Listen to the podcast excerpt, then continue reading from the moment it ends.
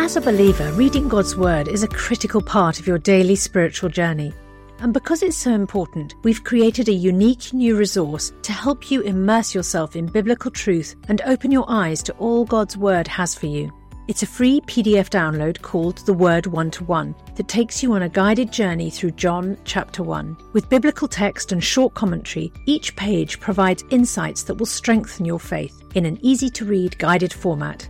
There's truly no other resource like this. Download your free PDF copy today at premierinsight.org forward slash resources. That's premierinsight.org forward slash resources.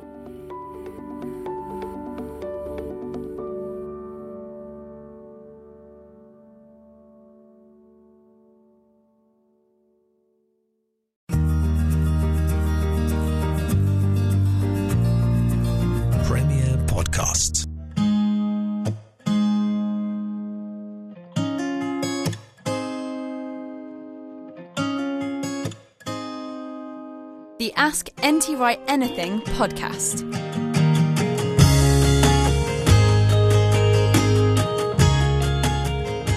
Hello and welcome. I'm Justin Brierley, sitting down with Tom Wright once again to ask him your questions. The show brought to you by Premier in partnership with SPCK and NT Wright Online, and already episode 20 of the podcast, believe it or not. We'll be approaching our first year anniversary uh, this autumn.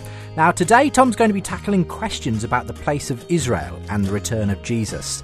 Just another completely uncontroversial issue to get our teeth into today.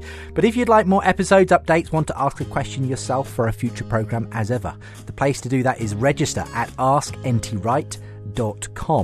Now, we've got some exciting news. Uh, Tom is moving. Yes, this was announced just the other week. Uh, news came through that Tom has been appointed Senior Research Fellow at Wycliffe Hall at the University of Oxford as he retires from his position as Research Professor of New Testament and Early Christianity at St Mary's College in St Andrews, Scotland. Uh, so that's going to be very exciting. Uh, it'll mean Tom's a little bit closer to home when it comes to where we record these podcasts here in London at Premier Christian Radio. Um, but uh, these were the words of uh, Reverend Dr. Michael Lloyd, Principal of Wycliffe Hall, on the announcement of his taking up that position at Wycliffe Hall. He said, We're delighted that Tom will be joining us. Wycliffe aspires to be a centre for the intellectual renewal of the church and through the Church of Society. I can think of no one who's better able to help us make that aspiration a reality. Tom has reshaped the field of New Testament studies. He's defended the historicity of Jesus' resurrection with a thoroughness and sophistication never before attempted. And his impact reaches far beyond the boundaries of the church by his engagement with the traditional and new forms of media. That's right, well, those new forms of media include podcast, of course. Uh, so uh, I'm glad that you're with us for this week's edition of the Ask NT Wright Anything podcast. And just before we get into today's episode, well done to the winners of Paul a biography, signed editions of Tom's book on Paul coming your way, as well as a, a, signed edition of my own book, Unbelievable. Why, after 10 years of talking with atheists, I'm still a Christian. Yes, it is quite a mouthful. Um, but it was, let me see, uh, Todd in Ohio, Mark in Michigan, and Graham in Peterborough who were the winners of that prize draw. That was simply because they are signed up newsletter subscribers. So if you want to be in with a chance of winning a book in the next draw we do, then do make sure to get yourself signed up over at AskNTWright.com. Uh, a lovely message actually from Todd, who was one of those winners, um, saying, I love the Ask NT Wright Anything podcast. Appreciate your interaction and care with which you come to each episode and your listeners. I remember hearing Tom Wright for the first time in Asbury Theological Seminary in 99 or 2000. The chapel was packed, and I was standing on the stairs going up to the balcony. He spoke of Jesus, heaven, the resurrection, and the kingdom of God. I had my own strangely warmed heart moment, Wesley Humour, as I stood there hanging on every word. Quick story to share I am a United Methodist pastor in Columbus, Ohio. My lead pastor and myself recommended Surprised by Hope to a friend in our congregation. Jim is a retired college professor, and he came to me a few weeks later and said, I've grown up in the church for over 67 years, and this is the first time I'm hearing about heaven, resurrection, and the kingdom of God. In three weeks, he will be leading a book discussion on Dr. Wright's book and is so excited to share it. I've also shared the Ask NT Wright Anything podcast with him too. So, may I ask a request? I've been deep into my own copy of Dr. Wright's Paul biography, and while I'd absolutely love to have an autographed copy, and I can't believe I'm asking this, would it be possible for Tom to sign it to Jim? I'm so thankful for Jim and how the Holy Spirit has been working in his life the last few years. If there's any way to do that, I'd be very, very grateful. Looking forward to digging into your book too, Justin. Thank you so much. Ah, thank you very much, Todd. And yes, we'll make sure that Paul a biography gets signed by Tom to Jim specifically. And that's very kind of you to pass it on to him. I'm sure he'll deeply appreciate it. Again, if you want to make sure your name is in the hat for any future prize draws, do get subscribed as uh, Todd and Paul and Graham all are to the Ask NT Wright Anything newsletter, and you also get those great updates that we send every few weeks. Uh, AskNTWright.com is the place to go. For now, let's get into today's edition of the show. Great to have you back with us. Thank you. Good to be here. Today's edition of the programme, Tom. And um, you've been to Israel, I'm sure, at least a few times, I imagine, in your life. I, mm, a dozen or so, yes, Yeah. yes. Um, what's what for you is special about going to that particular Oh, wow. place? I, I have vivid memories of my first time in Israel. I spent three months there in spring uh, 1989. I had a sabbatical from Oxford and I was uh, asked to go and teach at the Hebrew University. And I stayed at St. George's um, Cathedral in Jerusalem, just north of the Damascus Gate, and where the, the then dean was an old friend of mine from, from way back.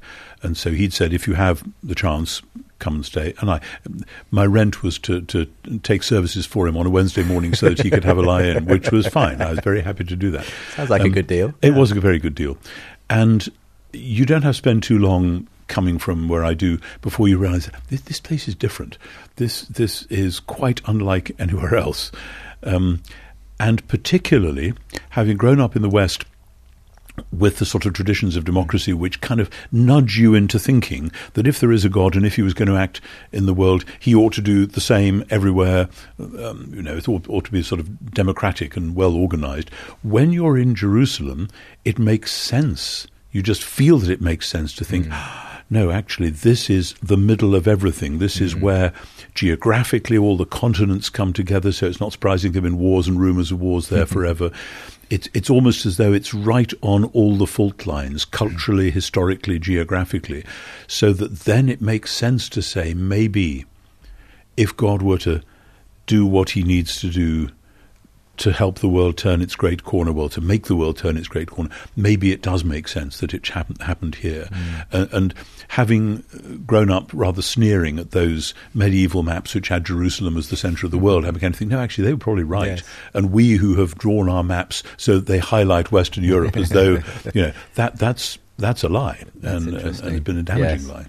Um, obviously, the, the the state of Israel is always a controversial issue politically, geographically, religiously, um, and I think probably more so than ever, you know, in recent decades, uh, because particularly in America, that so much uh, rides on what Yeah. people say and think about Israel, um, and. Uh, and I imagine this is not an easy one. It's never none of these are easy, but but this one in particular, um, there's all kinds of competing concerns here. I mean, we even you know it's bizarre in a way, but even British politics Sure. is affected by Oh, yeah. the question of Israel. Oh, you yeah. know, when there are claims of anti-Semitism Oh, yes. in Oh, parties, yes. it's Oh, all yes. it's all bound in in some way Yes, with absolutely. it all. So this is this is something that, that touches um, all, all areas of life in many ways. But many people asking, wanting to know what your thoughts are on the place of Israel today and in, if you like, eschatology. Mm-hmm, Um, and so let's start with Seth in Roanoke, Virginia, who says, "Can you speak to the role that modern Israel and or the Holy Land, people and or place, has in eschatology? I agree with your thinking about the eschaton, and I'm asking specifically about the people and the place, as in the location." So. Um, so I think, yeah, essentially goes along with you in terms of your the way you see uh, the new Mm. creation and so on, but wants to know what about this particular place and people? Right, What right. what role do they have in there? Uh, It's a great question, and and and hi Seth. I've visited Roanoke once, and it's a lovely place, and uh, maybe go back there one day. Um, a lot of this emerges from a Western Christian world which had forgotten about the significance of geography and the significance of ethnicity, and was thinking of Christianity as sort of an abstract spiritual thing which actually it never was, so that there was a kind of a vacuum into which then the events of 1947 48 and the creation of the modern state of Israel has suddenly come rushing, which has happened at the same time as the early Pentecostal movements from the early years of the 20th century and the earlier Plymouth Brethren movements from the 19th century were saying, on the basis of particular interpretations of Daniel and Revelation and one or two other bits and pieces, that one day the Jews will go back to the Holy Land and that this will somehow precipitate um, the ultimate end, whether it's Armageddon or whatever. And there's been a growth industry. It's not just the Left Behind series, but it's um, stuff that's been going on for the last 200 years with earlier medieval antecedents and so on, that from time to time this thing has come up that what about the Holy Land? is it special? And, and well, the Crusades were partly mm. about mm. that, although partly they were a displacement activity mm. for problems in Northern Europe. Where I start is this. In the New Testament, it's quite clear that with Jesus and the Spirit and the resurrection and Pentecost and the mission of the church, the whole world is now God's holy land.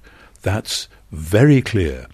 Romans 8, which on anyone's account is not a marginal passage, this is one of the most central chapters in the Bible, talks about the inheritance of God's people and about our present journey towards that inheritance. And the inheritance is the renewed creation. It's not heaven and it's not one particular piece of turf in the Middle East. And this idea goes back to the Psalms because God promised to Abraham, Genesis 12 and 15 and 17 and 22, a particular land, but Psalm 2 takes the language of those covenant promises and says, with the coming king, with the Messiah, the whole world will be his dominion. So that it uses the same language um, ask of me, and I will give you the nations for your inheritance and the uttermost parts of the world for your possession. And we find exactly that in Isaiah.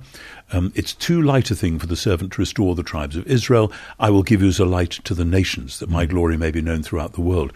So those are the promises which the early Christians saw fulfilled in Jesus, and they do not speak of, oh, by the way, there's still a little bit of Holy Land left there, as it were. Um, that was contentious, no doubt, in the first century, but Paul's missionary strategy was beginning from Jerusalem, but then, as in the book of Acts, going out to Rome, which once you've got to Rome, you've got to the world because all the roads lead there and from there, etc. So the idea of there still being one strip of territory which is the Holy Land and that's where it's all going to happen mm. is quite a major theological category mistake. Now, having said all that, after the Second World War, there is no doubt in my mind that the Jewish peoples of Europe, who such as were left after the terrible, amazingly wicked and horrible things that were done, uh, that they needed to have a new sort of security. I gather that somebody, I think some British politician, suggested giving them Uganda. And you just think, um, how crass can you be? What self respecting Jew would say, okay, we'll have that instead, as it were? I mean, they, they would have they would have made it blossom like the rose because that's what they they did in, in, in the Middle East when, when more and more Jews went back there. Um, but the, fact that then the movement to, to take more and more Jews to the Middle East whatever we're going to call it, by mm. the way. Um, I, I, get emails about this. Somebody told me off for referring to that bit of land as Palestine and said, um, surely you should call it Israel as it always was. And said, actually, in the first century, there was no country called Israel. There was Judea, which was mm. the bit around Jerusalem, and there was Galilee, mm. and there was Samaria in between, and there were several other quite different and hostile um, cultures um, because this is a world before you have international borders as we now know them, where mm. countries were more organized around cities and their environs. So there's all sorts of misunderstandings there. Um, so when, we, when, when I say that Jesus was a first century Palestinian Jew, that ought to be uncontroversial. Right. But people who get worried about the naming um, of things, the naming of, of things, precedent yeah, it perhaps sets. exactly, yeah. exactly. So what I want to say is that the Jewish people in the 1940s desperately, urgently needed the international community to say, oh my goodness, we've got to make this work mm. for you. And I totally get that. And uh, I respect that and honor that. And when I've lived there and I've known Jewish friends and worked with them at the Hebrew University, etc., I, I totally honor that. What I don't agree with theologically is what you have in the iconography of the Hebrew University. They've got this great long corridor with photographs of the returning exiles throughout the 20th century, with then texts from Ezekiel and Isaiah and so on, and the Israel Museum where the Dead Sea Scrolls are displayed, where um, Isaiah 40 to 55, one of the great return from exile passages, is displayed as though to say, and we now have the fulfillment of that. And so it's that it's that claim and, and which by is that, dangerous. It sounds like you're very much saying no to what is a very you know large and widespread movement, especially in North America, Zionism, which is Yeah, that, yeah, that yeah. this needs to happen. The the Balfour Declaration, the State of Israel, that's all fulfilling prophecy. People coming back to the lands is all part of ultimately God's plan to to bring about the return I, of I Jesus. I, I, I met this when I when I got married because my, my late father-in-law, bless him, was an old-fashioned um, Darbyite premillennialist, and I'd never met it before. Um, but so I got it full on for some years, and we had wonderful conversations about it. And I've since then realised it is it is, as you say, widespread in certain circles, and people get very uptight about it. Um, and sometimes this gets m- um, muddled up with the problem that much Western Christianity has de Judaized itself, has not read the Bible as a Jewish document. And I've spent my whole career trying to read the Bible as a first century Jewish document. So I put my hand up and say, I think I'm on board with this. I mean, you, you may have But these are not already the same thing. already answered in that case, Jeff in Kentucky's question, but I'll read it just hmm. so so that you can expand on it. How would you respond to the dispensational idea that there is a stark separation between the church and ethnic Israel? A distinction which holds that the covenantal promises, like a new rebuilt temple and the liberation of the promised land, are still waiting to be fulfilled and were not fulfilled in and through Jesus Christ's death, resurrection, and the creation of a new people of God, i.e., the church. Okay, um, that case you have to scrub out several bits of Paul for a start, and John, by the way, and, and Matthew, and you know because they all say all of that reached its climax with Jesus, and Jesus himself is the real temple. This is this is what the Gospels are trying to tell us in very first century Jewish language. And the idea that he came to save us for heaven, but then there is this earthly that that's the problem. This is the reflex of a going to heaven theology, which has a kind of um, geographical deficit, if you like, and which then sees the mission to the Gentiles not in terms of the just and gentle rule of Jesus being extended within the world, but in terms of going and snatching a few more souls away from the world. That you're left with this vacuum, as I say, and this thing rushes in to fill it. That's very unhealthy. It's bad as a method of doing theology, and the results are, are if anything, worse. So that, I mean, having having lived right there within a few hundred yards of the Green Line in 1989, and having gone back several times, and my wife and I have led um, pilgrimages and so on. Um, I know what life was like in the Intifada for the Palestinian people, but I also know from my many Jewish friends there um, how the assumptions and the rhetoric and the whole movement works. And then from talking to Christians, some living in Jerusalem and some on both sides, as it were, I know it's hugely confusing. And every time I've written or said anything about this, I always want to add with every sentence, but actually it's a lot more complicated than that. yeah. So um, I'm not saying this is simple or easy, but uh, I'm saying that what your friend from Kentucky said. Um, you have to erase for a start Paul saying all the promises of God find their yes in him. That's very clear in 2nd Corinthians. And uh, once you've said that, you then start to look around and see, of course, when John is talking about um, out of that person's heart will flow rivers of living water, and he said this about the Spirit which those who believed in Jesus were to receive. This is the promise of the new temple from the book of Ezekiel, and he's saying that the new temple promise is fulfilled in the Spirit. And it's partly because we Western Christians haven't spotted the temple resonances of so much of the New Testament um, we haven't wanted to go there. Uh, liberal Protestantism doesn't like temples and, and all that sort of thing, so we've gone in a different direction. And so those are all waiting to be explored. But once you explore them, there is no room for saying, let's build a new temple. You're going to have to strike out the letter to the Hebrews for a start, which says that sacrifices were, were, were finished with Jesus.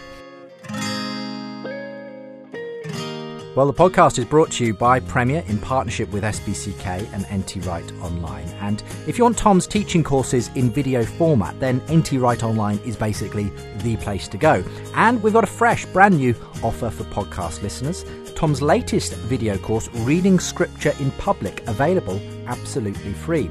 Now, the New Testament began as letters and other documents that Jesus followers read out loud together. Those listening experiences were so transformative that those listening audiences became churches and those documents became scripture. Well, now you can learn how reading the Bible out loud together can revolutionize your faith. Again, reading scripture in public, taught by Tom Wright on video, is available free to podcast listeners.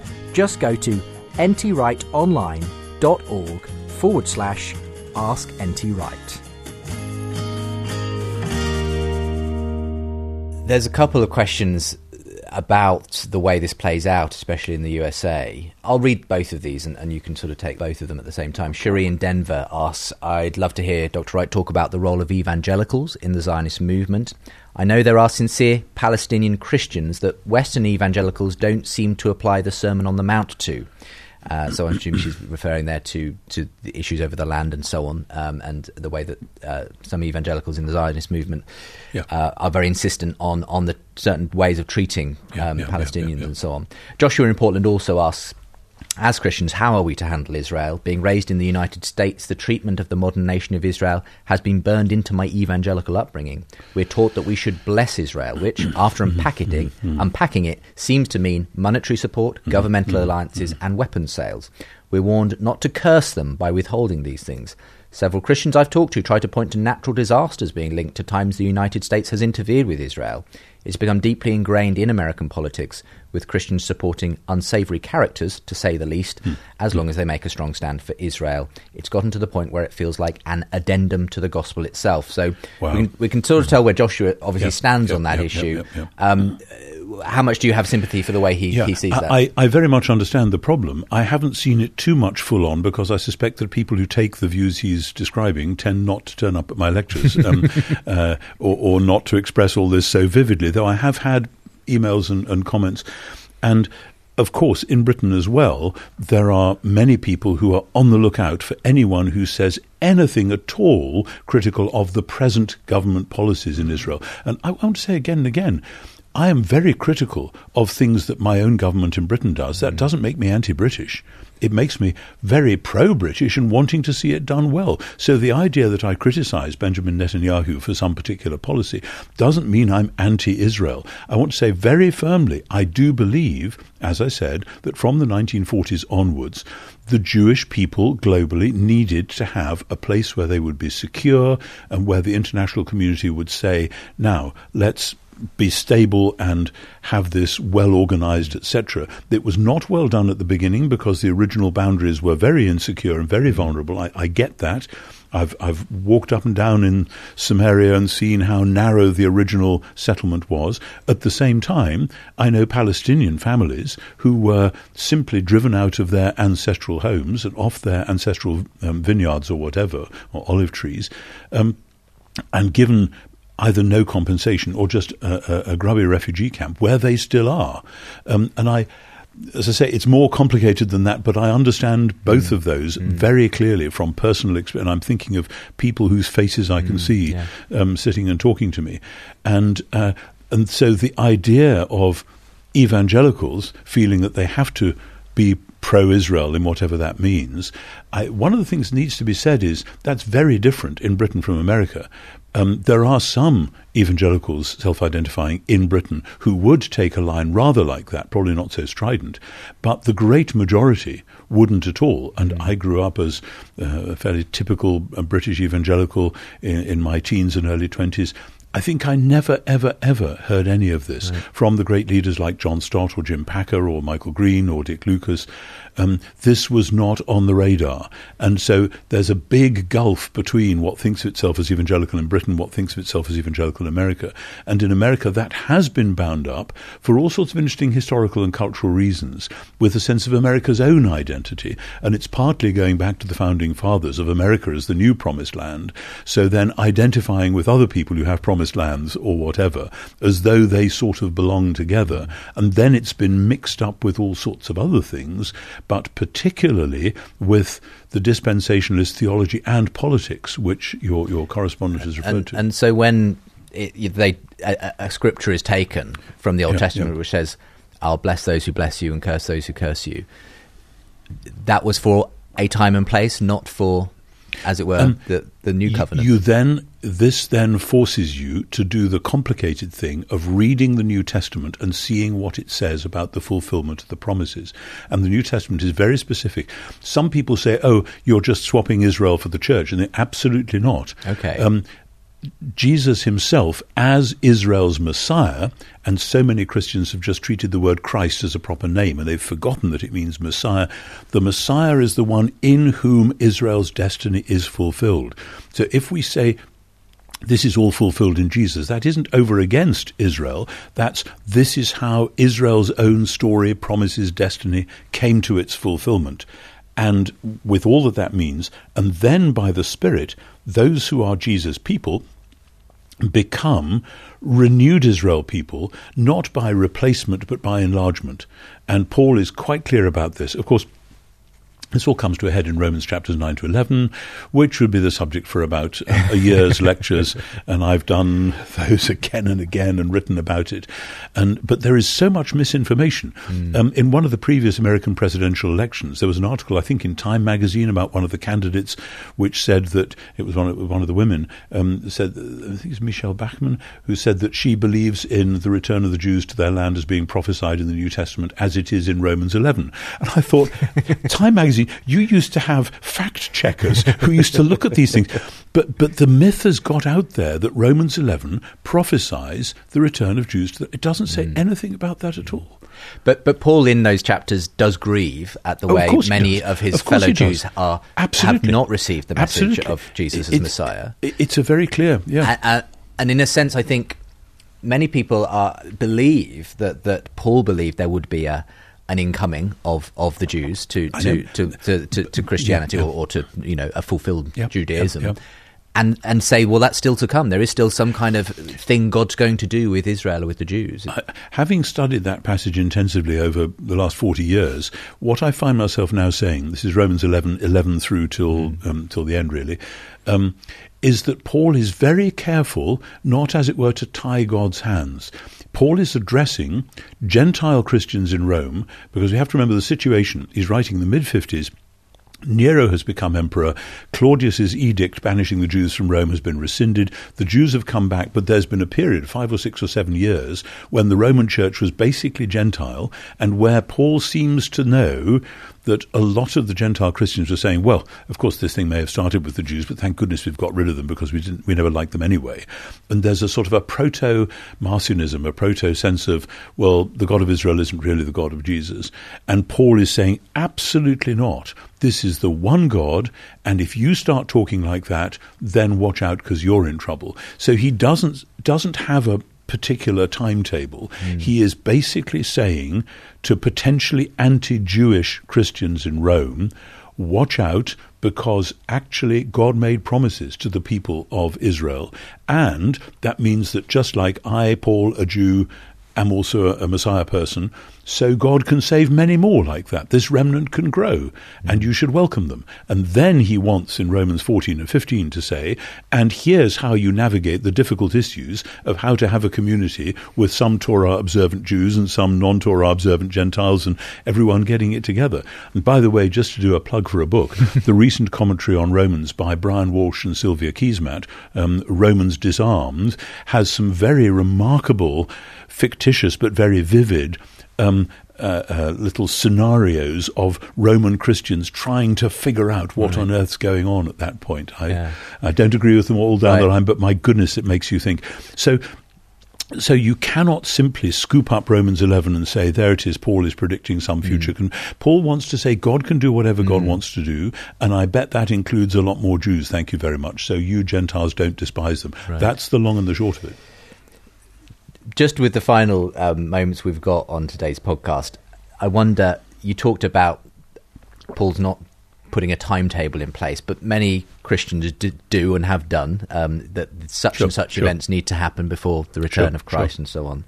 Um, uh, and Peter, um, who comes from, I, th- I assume it's a place called Brown, though I wasn't sure if he'd simply entered his surname in, in terms of the, Well, it might be the University location. Brown University, Might be. Uh, wants to know about, well, you know, it, it seems like people were expecting Jesus to return eh, within their lifetime, possibly, Mm-hmm, uh, in the New Testament. Uh, in Revelation 23, Peter says that Jesus declares three times that he is returning to the earth soon or quickly. Well, it's been almost 2,000 years and still no Jesus. Granted, God does exist outside of time, and a day to him is a thousand years. But Jesus is talking to people who exist inside of time. Why use such potentially misleading terms like soon or quickly? And and others have asked similar questions about you know it. It, it seems as though in certain parts of the Gospels, Jesus is talking about his return within the lifetime of his followers. Paul seems to have uh, an expectation of the sure. imminent parousia, as it's called. Um, what's your take on? on Okay, that, huge, huge question. It is. Um, by the way, there's, there's a model. I don't know whether it's a mistyping or something, but there isn't a Revelation 23 unless it's a new text which this colleague has just That's a very discovered. good point. I and and, if, and, spotted and that, it wouldn't yes. be it wouldn't be Peter saying it if it if it did. Um, Um, well, it was Peter asking the question. Oh, oh, sorry. Uh, oh, I see. What, what was okay. meant by that. Revelation but, um, 22 does say a few times, "I'm coming soon." I think it must have been 22 that 22, Peter meant yeah, to sure, put sure. in there. I just um, the mind boggles. Wow! I wish there was another chapter of Revelation, but I'm I'm unaware of this. Up a few loose ends, Yeah, yeah. yeah. Um, uh, of course, this is again one more time C.S. Lewis, who has um, uh, Aslan saying to the children, um, "I will see you again soon." And um, uh, I think it's Lucy says, "What does that mean?" Aslan Aslan says, "I call all times soon." Right.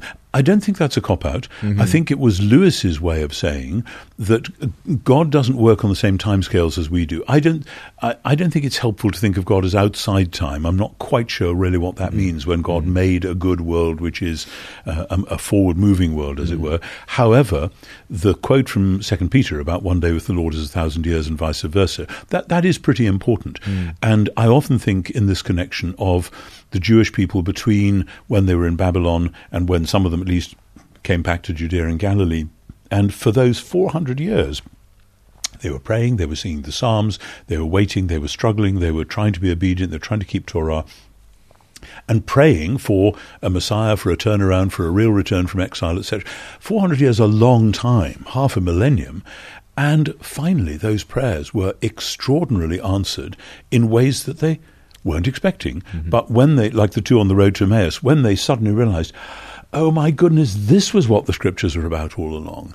So um, it seems to me that's a model for how we should hold our eschatological expectations. That yes, God will bring the whole thing together. There will be a moment when we will say, of course, this was how it had to happen, even though we hadn't seen it coming. Now, the question of in their own lifetime, yes, the early Christians, because Acts 1 says this same Jesus will come in the same way that you saw him go, they expected that this would be at any time, hmm. which meant they thought in their own lifetime.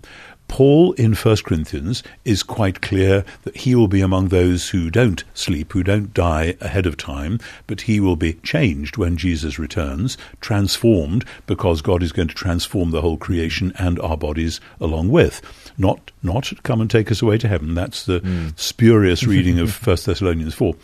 By the time he writes 2 Corinthians, he's been through a huge crisis, and I described that in my You biography. very well, yeah. Um, and uh, partly as a result of that, but also what he says in Philippians, where he clearly is facing the possibility of a death sentence.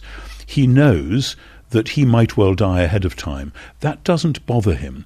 And as we see, if we go on from Paul into the writings we call the Apostolic Fathers, into Clement, Ignatius, and then second century people like Justin Martyr, Irenaeus, Tertullian, you'd have thought that if the early message had been, this must happen within 40 years, they would be really panicking.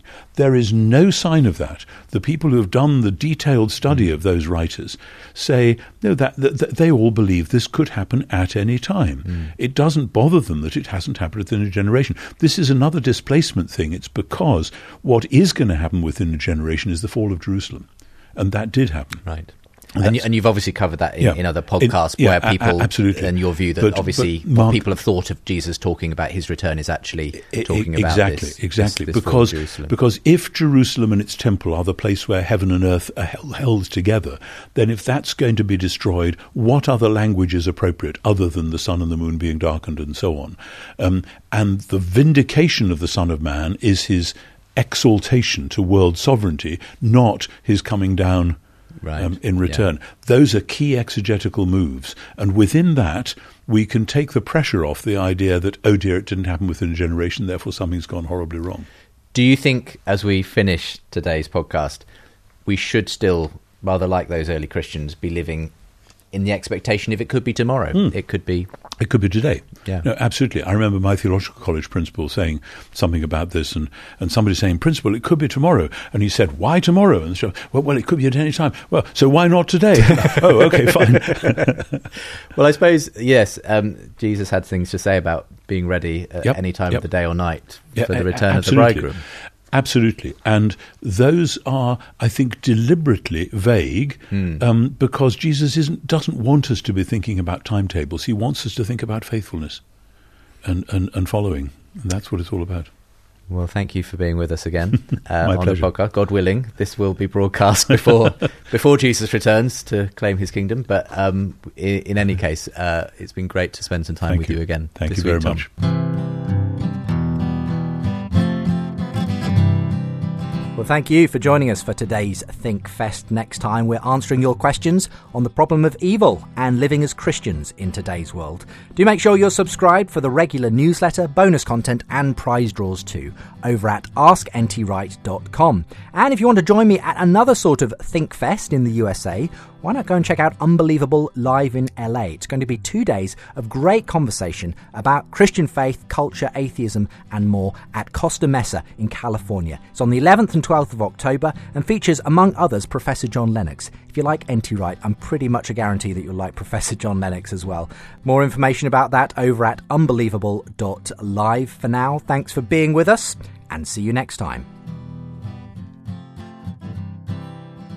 You've been listening to the Ask NT Wright Anything podcast. Let other people know about this show by rating and reviewing it in your podcast provider. For more podcasts from Premier, visit premier.org.uk slash podcasts.